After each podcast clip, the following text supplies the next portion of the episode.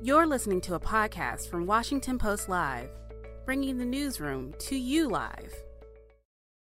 Good morning and welcome to Washington Post Live, or, or good day rather. I'm Jackie Alemany, anchor of the Early 202 newsletter and congressional correspondent for the Washington Post.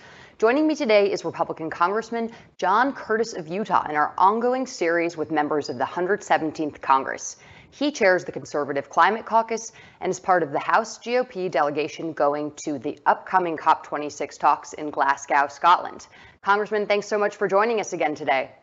Oh, absolutely. Uh, great to be with you. Let's start with COP26. What are your delegation's hopes and dreams for the summit? Well, um, we have a lot. That won't surprise you. I, I would say uh, very important to us is for the world to see that Republicans are very interested in the climate dialogue and that we want a seat at the table and that we feel like we have some good ideas. I also think it's important to show a united front to the world. There, there are areas where we're in lockstep with President Biden. Uh, for instance, we want to show how important it is to hold China and Russia accountable and how important it is to engage them in this. And I think you'll you'll find as many areas as we can that will be there to support the president. So, what is that GOP message on climate change that you're, you know, representing on behalf of the Republican Party? Well, um, it's the U.S. way, and that's we can have lower emissions at lower cost without decreasing U.S. jobs. As a matter of fact, we think we can increase U.S. jobs, and, and that we can lead the lead the country and lead the world in, in success in greenhouse gas emission reductions with a, a number of ideas that Republicans feel very comfortable with. Do you see a path forward in having Republicans and Democrats in the future having a joint delegation? I do, and I think it's really important, not just as a message to the world, but for for success. Right? We know that it, here in Washington D.C., unless we can work on the same page as Republicans and Democrats, it's going to make it's going to be very hard to make long-lasting changes and impactful changes. I think it's very important that we join together and, and join forces and work on this together. Do you feel like you have any clarifying or explaining to do sort of on behalf of the Republican Party in terms of establishing your position on climate change and resolving the climate crisis? Well, listen, it's easy for me to concede that we've not been as active at the table as we should have been. But I would also point out a long history of, of uh, showing that we care. You can go all the way back to to Roosevelt and the national parks, to, to Nixon and EPA and clean air and clean water. And, and Republicans do have a, a strong record, but I'll, I'll, I'll give you that we've not done a good enough job in speaking up and, and sharing our ideas. We've become very good at telling people what we don't like. And I think it's important that we, we turn that corner and tell people what we do like. And during our last conversation, something that you said that really caught my attention was uh, that Washington, eh, that we cannot be successful, the, the US government, in resolving our climate goals without engaging China, which is uh, almost an unorthodox position for a Republican, and it's something that's even divided Democrats as well. What more do you think the U.S. government and the Biden administration can do right now uh, in terms of acting to curb the world's biggest polluters? Well, I, I, feel a real closeness with China. I've actually lived uh, in that part of the world for a number of years and feel like I, to some degree, understand their culture. And I believe ultimately uh, we can work on trade, we can work on agreements, we can work on a, a number of things. But the real path to success is for the U.S. to develop the low cost leader uh, of energy that is green, that then China will adapt. I don't think they're going to get rid of their coal plants until we actually have a, low cost leader for them. And I think that's where U.S. innovation needs to lead out and, and will play a very important role, not just for China, but for Russia and India and some of these other countries as well. So, what does engaging China look like, in your opinion? Well, um, here again, we, we can choose to kind of use the, the, the stick and, and, try to force them, and we do have some tools to be able to do that. I think in our trade. Uh, that's a wonderful opportunity uh, to to do that. Uh, you hear a number of conversations about border tax adjustment of some sort, but I'll come back to this concept that all those may have an impact, but ultimately to, to get China to reduce on a dramatic scale, which we all agree they need to do. Uh, the U.S. has got some work to do, and, and I believe that's coming up with a low-cost alternative for them, and I think that's very realistic. And here at home in the US, what emissions cuts is your group prepared to uh, concede or consider? Yeah, you know, there are some, and I'll, I'll share those with you. I think at the same time, this is a really good opportunity to point out how much progress we've made.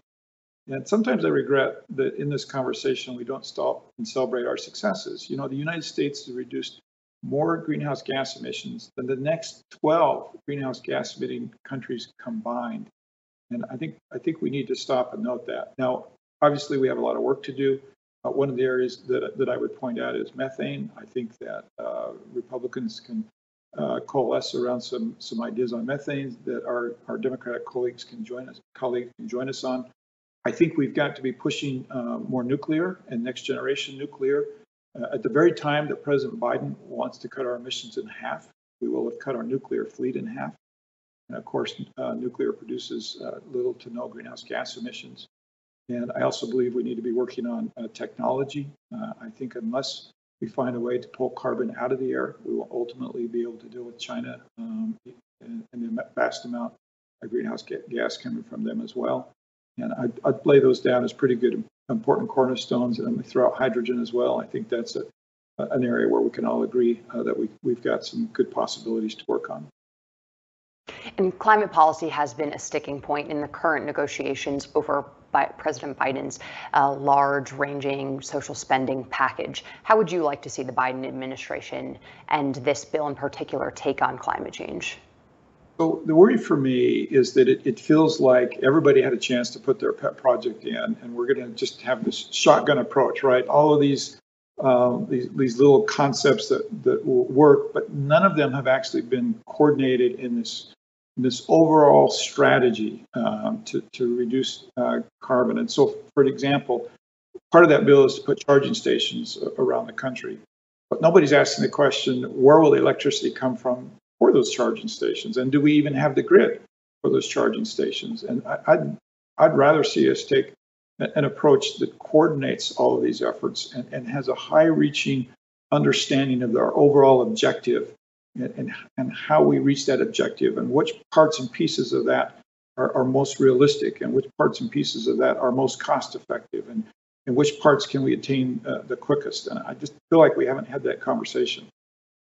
So is it fair to say that you won't be one of the lone Republicans supporting this bigger spending package through the reconciliation process? Yeah, and I'm going to assume we call it the. It's hard to know what to call it, right? Many people know it by the 3.5 trillion price tag. So, if, if assuming that's what we're referring to, the, the problem with that is, yes, it, it talks about environmental concerns, but it encompasses myriads of other uh, agendas and different things that are hard for Republicans. And so, you're right there are a number of things in there that Republicans find hard to support and wish we could just have the climate discussion, you know, separate and, and uh, allow us just to focus on that. Well, and the bipartisan infrastructure package, which was um, previously passed, which was a, a, much lower price tag, did garner the support of some Republicans, although notably a lot of the climate priorities were left out of that package. Um, what do you think the impact is going to be of Biden heading to Glasgow if Congress fails to pass significant climate legislation at all? Well, first of all, on the, the, bipartisan infrastructure package, it's really unfortunate that we didn't have a chance to vote on that the moment it came over from the Senate. I think all of us agree that would have passed very quickly with a, a large amount of Republican support. And unfortunately, it's been linked together with the larger bill, the 3.5 trillion, which makes that very difficult for the reasons we've just talked about.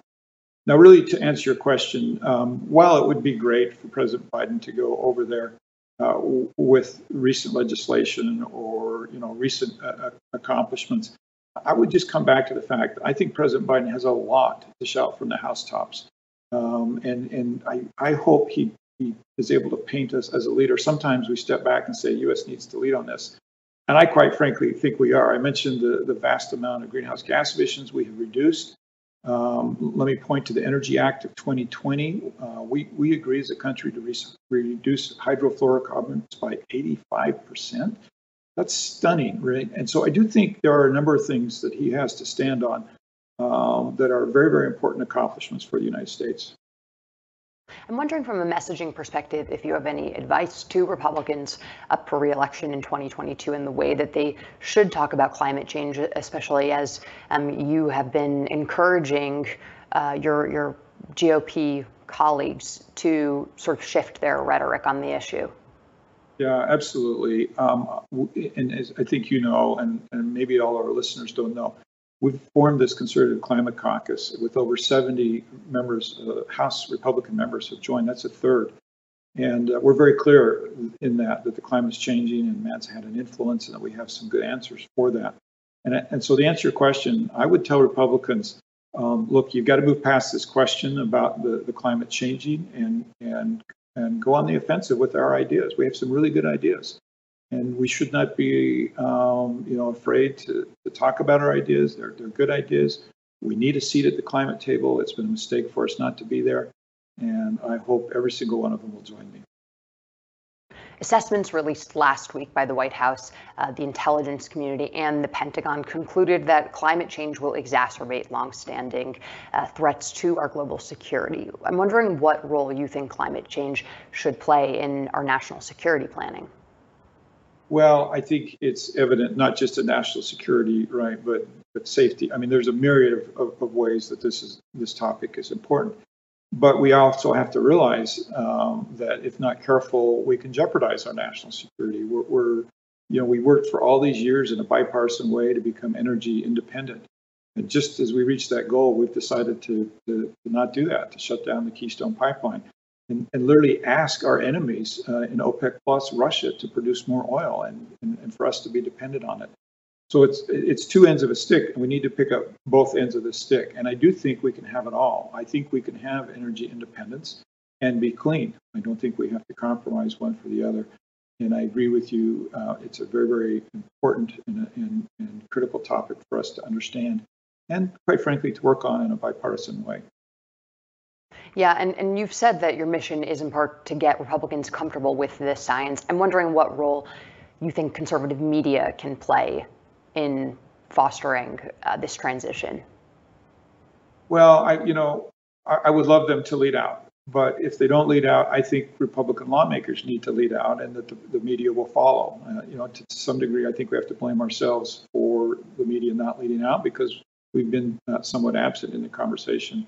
Uh, I'm hoping to turn that around, and, and I think by talking about it, we can show the data and we can show our ideas, and, and that helps people feel more comfortable from a conservative perspective, but they don't need to check their conservative credentials at the door to be part of this conversation.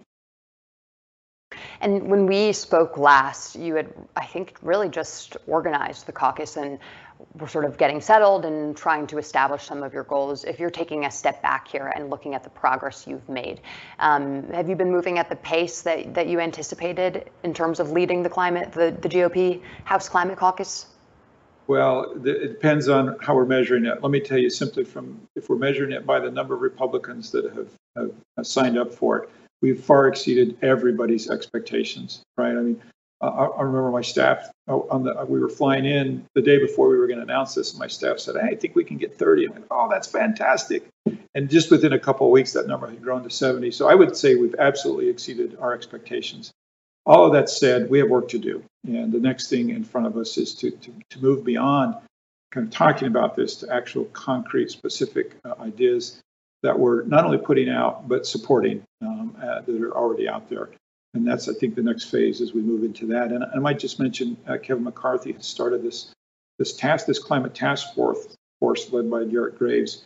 Their mission is to come up with the, the meat on the bones, if that makes sense. And and, a, and a, strong list of things that Republicans can and will support. And you know, while we're on the topic of you steering the party in a different direction, former President Trump recently made a series of public statements indicating that he believes that he still won this presidential election uh, and that if we don't solve the presidential fraud uh, of 2020, Republicans will not be voting in 2022 or 2024. The single most important thing for Republicans to do. What do you make of the former president continuing to assert such fraudulent claims? Well, uh, first of all, let me tell you um, that I've been very clear from the beginning. Uh, I certified the election. I was one of the first Republicans to congratulate Joe Biden. So I don't, I don't want any misunderstanding about where I stand on this. and, and I'll apologize to your listeners. We're in 2021, and they still notify Congress that we're in session by a group of buzzers in our office. And so I'm, I'm unable to turn those off, but that's what that terribly obnoxious uh, noise is. And, and, let me just say, like, look, this is this is a, one of those topics the Republican uh, Party needs to look forward on and not backwards. And I'm looking forward, and, and I think that the fact that so many Republicans have jumped in to support this show you where the future is for Republicans on this topic. You were not one of the Republicans, though. There were nine of them who voted in favor of holding Steve Bannon in contempt last week uh, for refusing to comply with the January 6th Select Committee investigation into the insurrection on the Capitol. Uh, what was what played into your decision not to support that?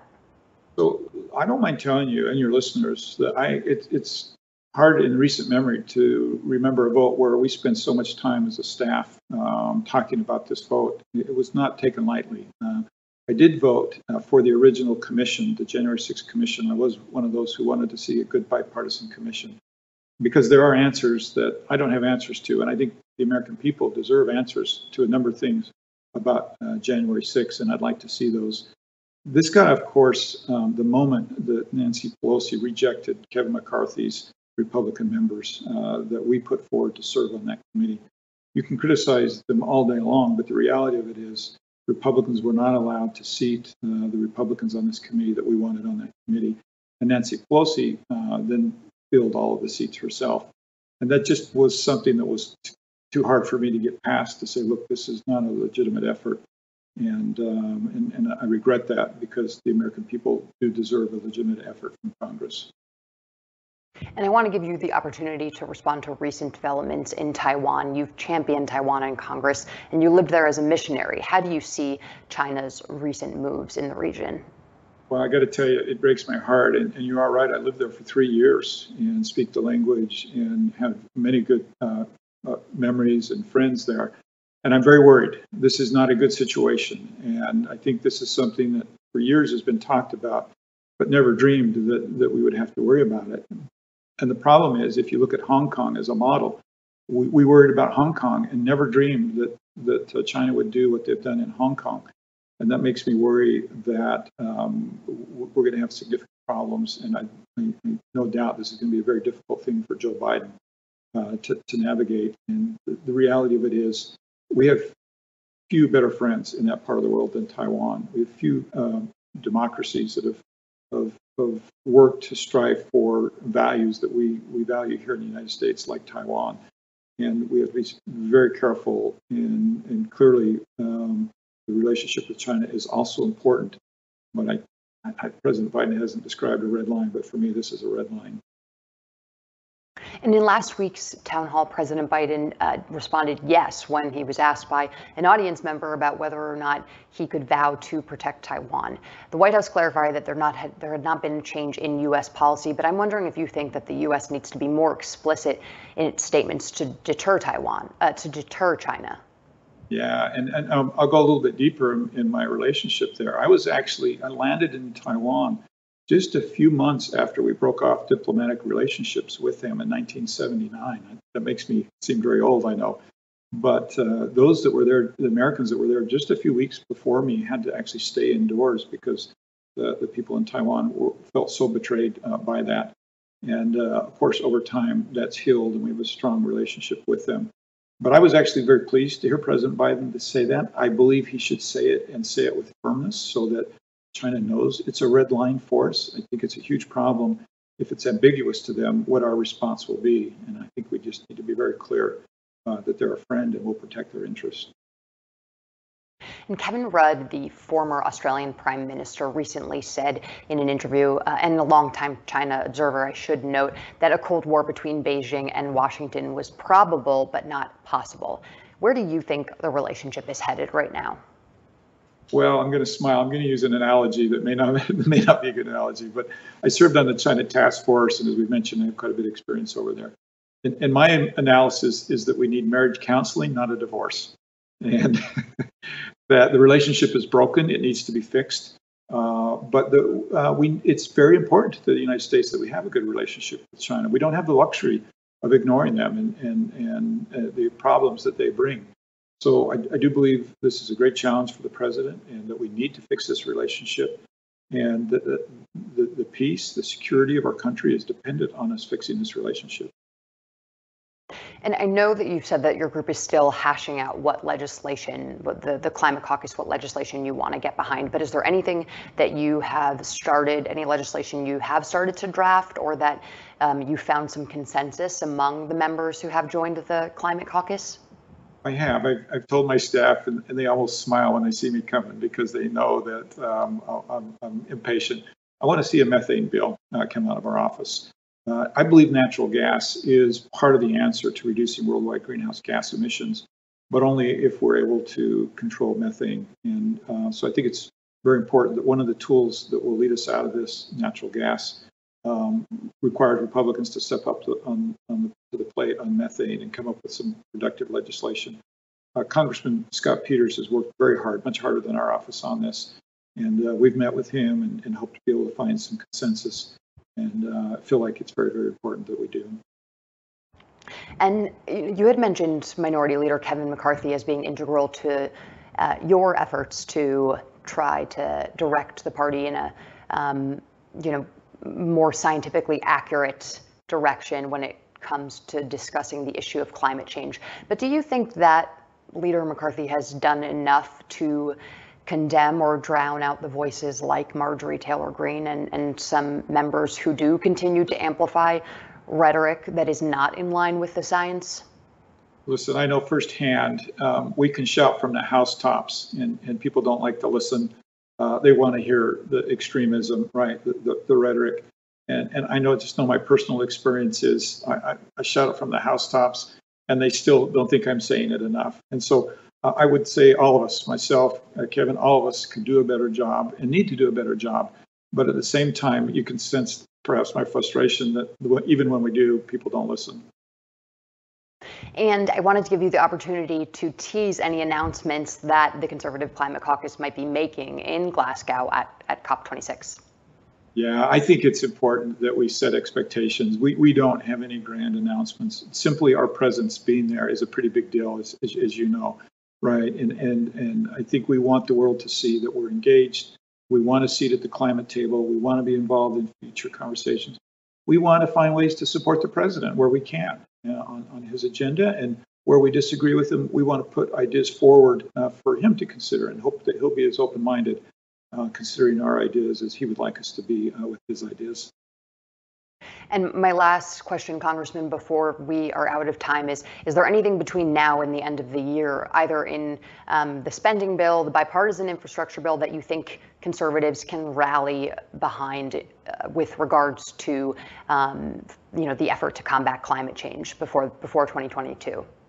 Yeah, I, I would simply say, uh, of course, there are. There's, there's bits and pieces of that larger bill that we'd love to, to engage our Democratic colleagues on. We'd love to put our ideas forward uh, I'm in hopes that we can do some work by the end of the year. You know, as you know and your listeners know, uh, things move in, in strange ways here, and you get little windows. The Energy Act of 2020 was able to go through on the omnibus bill. Nobody, you know, could have predicted that exactly for sure. And so the important thing is to be ready when these vehicles come along, where we can advance uh, good ideas. And I'd, I'd, simply want to point out that we're very sincere about this effort. We want to find paths forward. We want to find ideas uh, that we can support, and we want to bring our own ideas forward and, and ask for support on those. And um, I'm, I'm, hoping by the end of the year, um, our, our, good works have become evident, and, and we build that trust that we'd like to build with the American people. And unfortunately, that's all the time we have today, but I'm so grateful for you to take the time to join us again, uh, and good luck in Scotland next week. Thank you, and I look forward to our, our, our doing this in person soon. Likewise. Okay, best to you. Thanks for listening. For more information on our upcoming programs, go to WashingtonPostLive.com.